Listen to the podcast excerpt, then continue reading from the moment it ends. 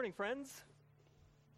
Nice to see you this morning. I'm glad that you came to worship with us. You know how on Spotify or on um, Pandora, you can have sort of the freebie status where you can get certain services for free, but then you have to pay for the next level? Um, it's like Pandora Plus or something. Uh, I never pay for any of those. I am not plus, I'm not elite, I'm not advanced, I am none of those things when it comes to technology. Um, but today, uh, we are going to sort of extend our campus focus to be the main teaching of the day. So you're about to get Campus Focus Plus or Campus Focus Elite. So, congratulations.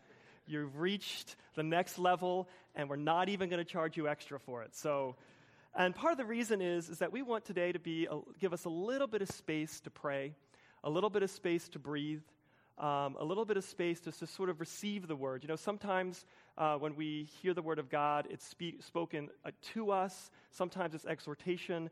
Um, in some ways, today, I want to speak the word of God over you. Um, the story that we're going to look at, that continue looking at in Elijah, uh, has some neat things in it today that I hope will bring you um, a spirit of hopefulness and a spirit of encouragement. Uh, so we need a little more time for that, and then we're going to have some time to pray and give you some space to, for worship some more and to pray. When you came in, you got a card. Uh, hopefully, that'll help us during the prayer time. We have more of those if you didn't.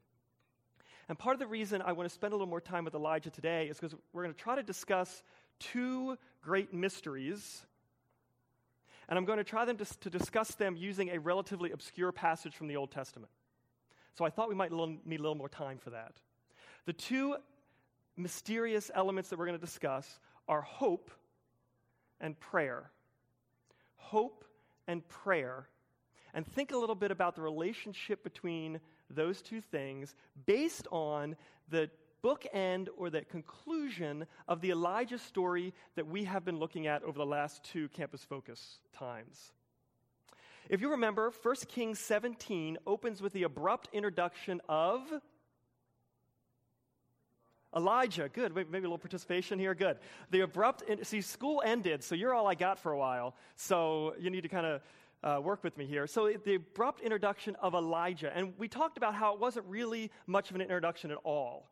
It was very much a narrow pedigree of, it was a guy from Gilead, Tishbe to be exact, which really was no pedigree in any way. He was from the wrong side of the Jordan, from the wilderness side of the Jordan. Um, he sort of, I'm sure he looked the part of someone from the opposite side. But his audience was Ahab, the worst of the Israelite kings. There had been a stretch of bad Israelite kings. And the passage right before this one in 1 Kings 16 is blatant about saying there were bad kings before Ahab. There was a string of bad kings before Ahab, but Ahab was worse than all of them combined. He was not a righteous king. And part of the influence on him was a woman that he married named Jezebel, whose father's name was Ethbaal. Ethbaal. Not a good sign. If you're looking to marry someone whose last name is Satan, you might want to reconsider. Jezebel was the son was the daughter of Ethbaal, and he she brought Baal to Ahab, and Ahab embraced Baal like a long lost friend. Altars to Baal, temples to Baal in the, in the royal city. Ahab was building temples to Baal, the fertility god, and Asherah, the Baal's wife and goddess. Fertility. Crops would grow, harvests would be great, there would be wonderful produce, prosperity. And so Ahab, whether or not in, in his heart, but certainly in his actions, had given Israel over to Baal. And so when Elijah shows up at the beginning of 17 and says, As the Lord, the God of Israel, lives, before whom I stand, there shall be neither dew nor rain except by my word, Elijah was not pulling out a random threat from a little bag of threats. It was an intentional moment where he says to Ahab, It will be my God versus yours. You want to find out who controls the rain? Let's do this. I standing for the living God, you standing for Ahab. Are you standing for Baal? Ahab standing for Baal? And Elijah says, There'll be no rain until I say so. See ya. And out he went.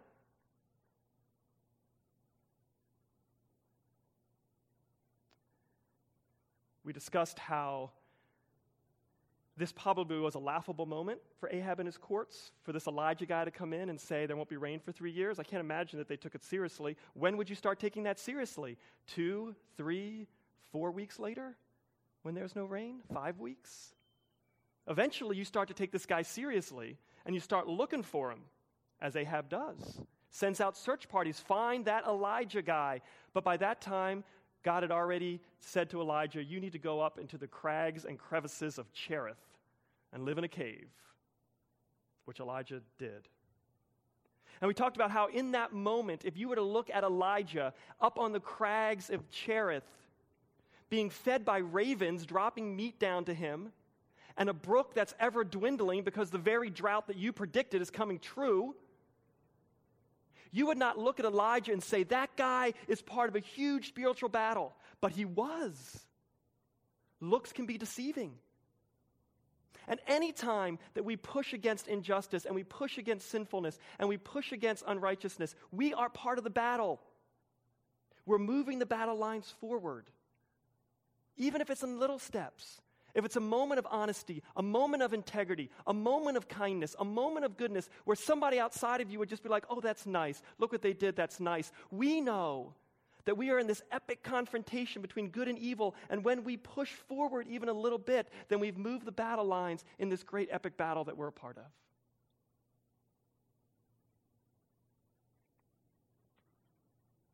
But there Elijah was in Cherith, undoubtedly a faith stretching time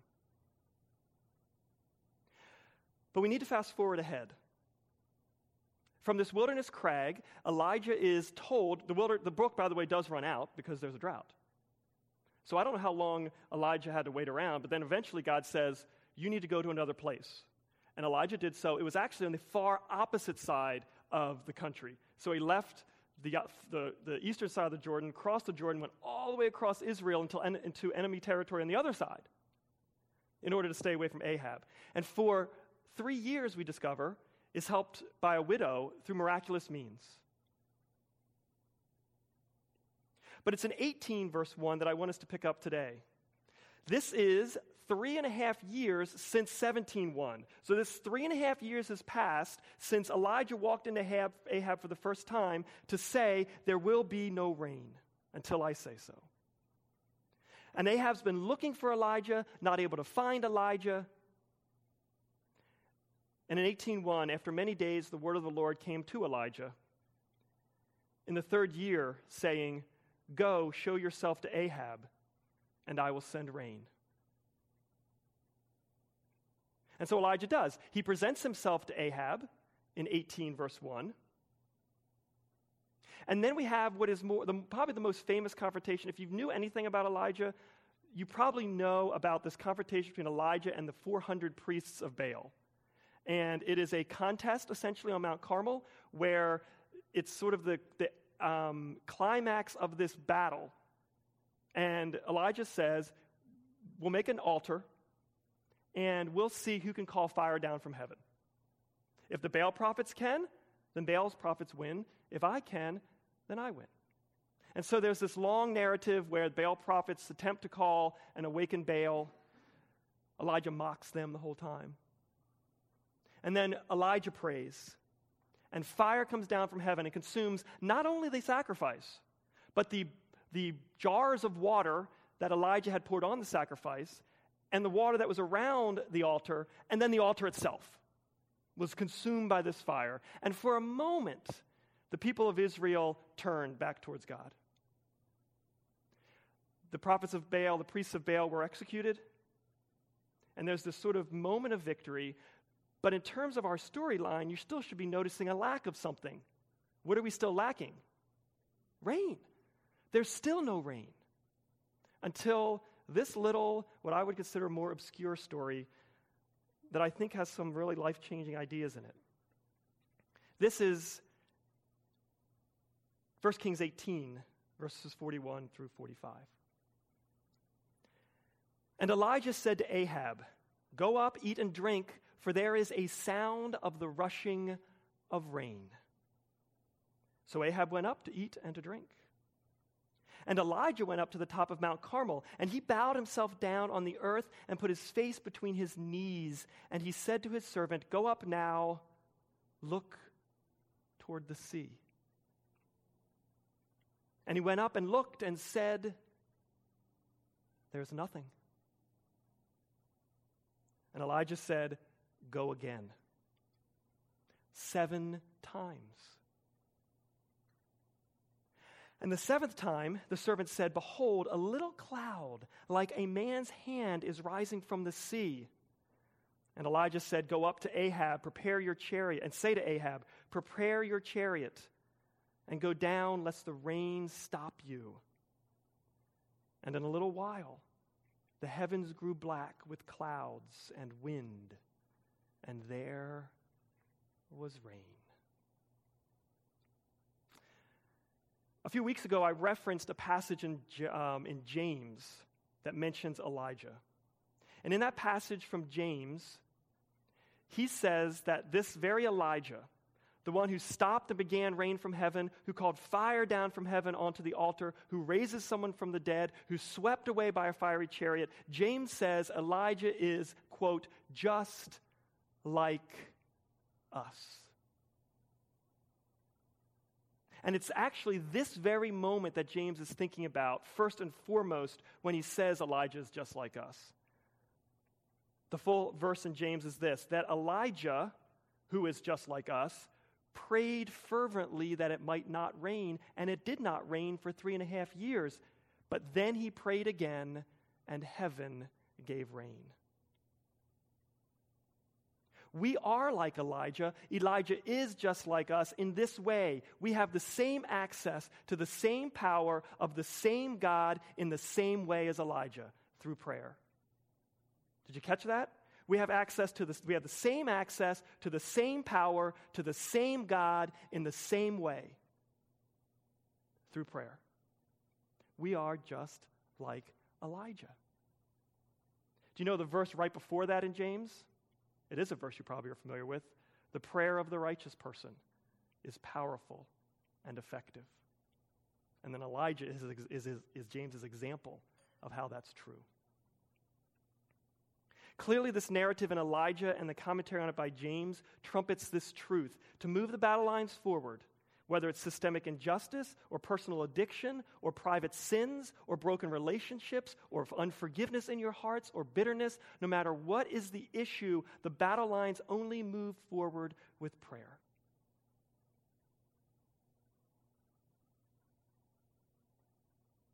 You know, when we hear that Elijah is just like us, at least when I hear that, I go, I've not called down fire anytime recently. I've tried.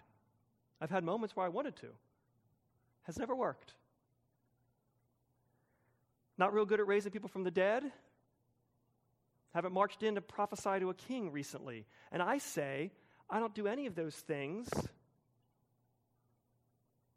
So I'm not like Elijah. But you know what James would say to me? He would say, You're not like Elijah because you don't pray like Elijah. If you did, who knows what would happen? Prayer is what Elijah's doing in verse 42. Elijah's in the throes of prayers, bent, no, bent down, bent low, head between his knees low, laboring in prayer, fervent, as the book of James says, fervent in prayer, praying for rain to come. But note this this is really interesting. Elijah is not bent with prayer because he is hopeless. He's bent with prayer for the exact opposite reason. He knows the word of the Lord will come true. Though he is in a posture of desperate, fervent prayer, it is not a posture of hopeless prayer.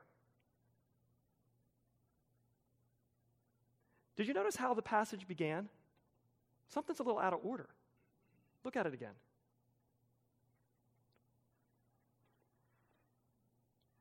Elijah dismisses Ahab, says, You better go eat because I hear the sound of the rushing of rain. But we know from the next rest of the text, there was no rain. So clearly, Elijah hears it in his spirit, he hears it in his soul. Not with physical ears, but spiritual ones. He listens to the voice of God saying, Rain is on its way. He feels that in his spirit, and he knows there is hope. Because in his spirit, he has been told, and he hears the rushing of rain. Likewise, if you are a believer, then you have the Spirit of God in you. And even in the most desperate, dry, and arid moments of your life, you still have hope. Because the Spirit of hope is within you. The Spirit of Christ is within you.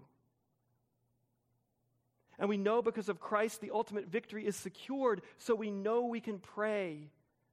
And we know that in prayer there is hope. It seems to me that hope is sort of the prerequisite of prayer, isn't it? Aren't all of our prayers of longing and of request and of desire, aren't they all rooted in a kind of hope? It's hope that makes you pray. Why would you pray if you didn't have hope? If you are able to pray, then you're able to have hope. They are related, they are tied to one another. And I think it is that spirit in the distant, sometimes in the distant spaces of our heart, where we just strain our spiritual ear and we hear the rushing of water. And we know, in whatever situation it is, we know there is hope. We hear it. And so we pray, Lord, make it true. We, we pray, Amen. So be it. We pray, Your will be done because of that distant power of the Spirit in us that lets us know the rain's coming even before anyone else can perceive it.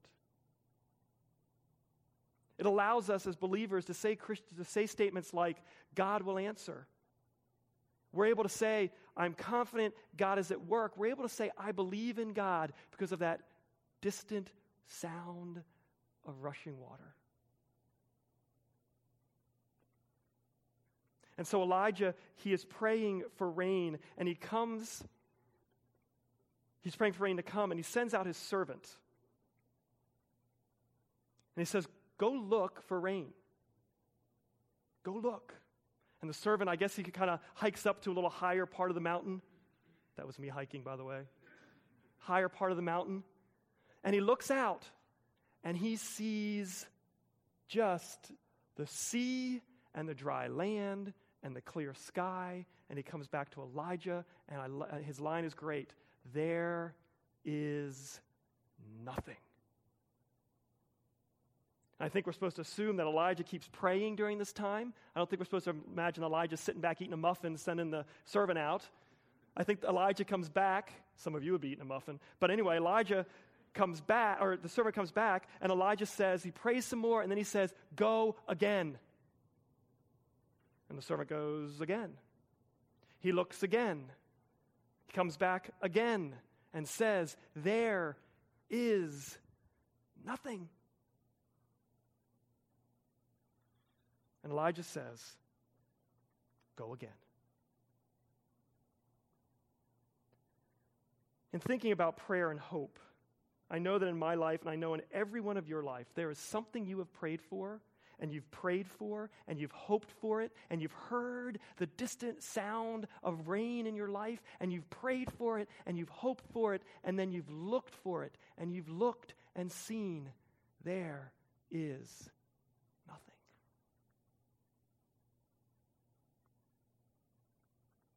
Nothing has changed. Nothing's been accomplished. Nothing's moved forward. And this can be from the smallest level to the largest level. If you're working in a place where there's just great amounts of pain and injustice, and you're trying to push the, the bar forward with systemic injustice or, or systemic racism or systemic um, reconciliation, and you're trying to push that bar forward, and you look out and you go, man, nothing. I mean, those of us at Wilmington, how many times do we look at the newspaper and go, man, it just seems like there's nothing? And it's true in our personal lives as well. There's something in your life and a relationship, and you pray and you pray and you pray, and you pray and you look and you pray and you hope, and then you look and you say, There's nothing.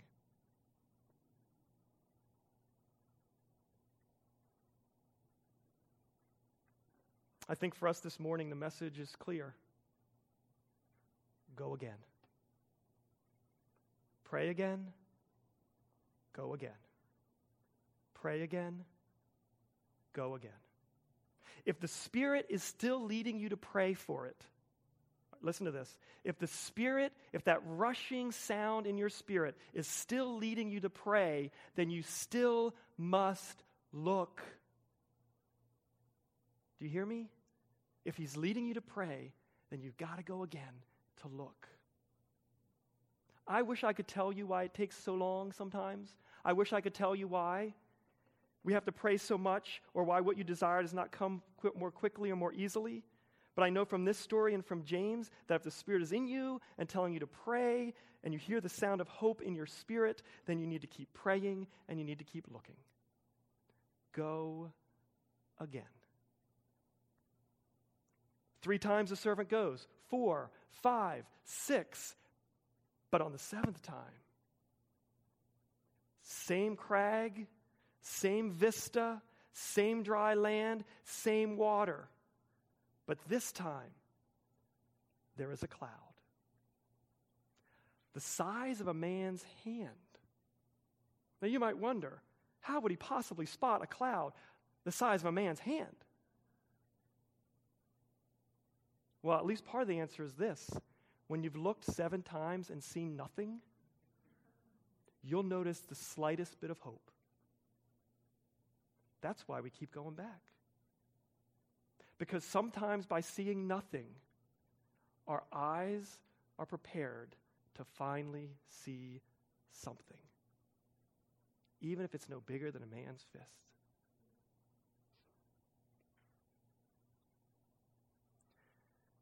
Depending on your translation, the servant comes back Behold, a cloud. There is a cloud. I see a cloud.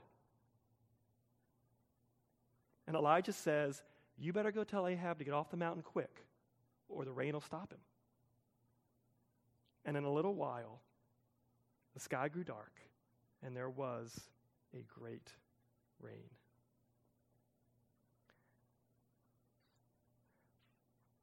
A final thought before we enter our prayer time that whatever you are facing, whatever you are hoping and praying and looking, and you've hoped and prayed and looked, and you've hoped and prayed and looked, today we're going to pray that God will bring to you a little cloud in the distance. Maybe the problem won't be solved or the resolution won't be complete, but we're going to pray in a minute that God will bring to you, even if it's only the size of a man's hand, that he will, he will give to you just a glimpse of clarity of healing, of restoration, of, of, of hope, additional hope. That whatever it is you have been seeking, that this morning you will see that there is a cloud, and that in a little while there will be a great rain. May God bless our time in His Word this morning. Amen.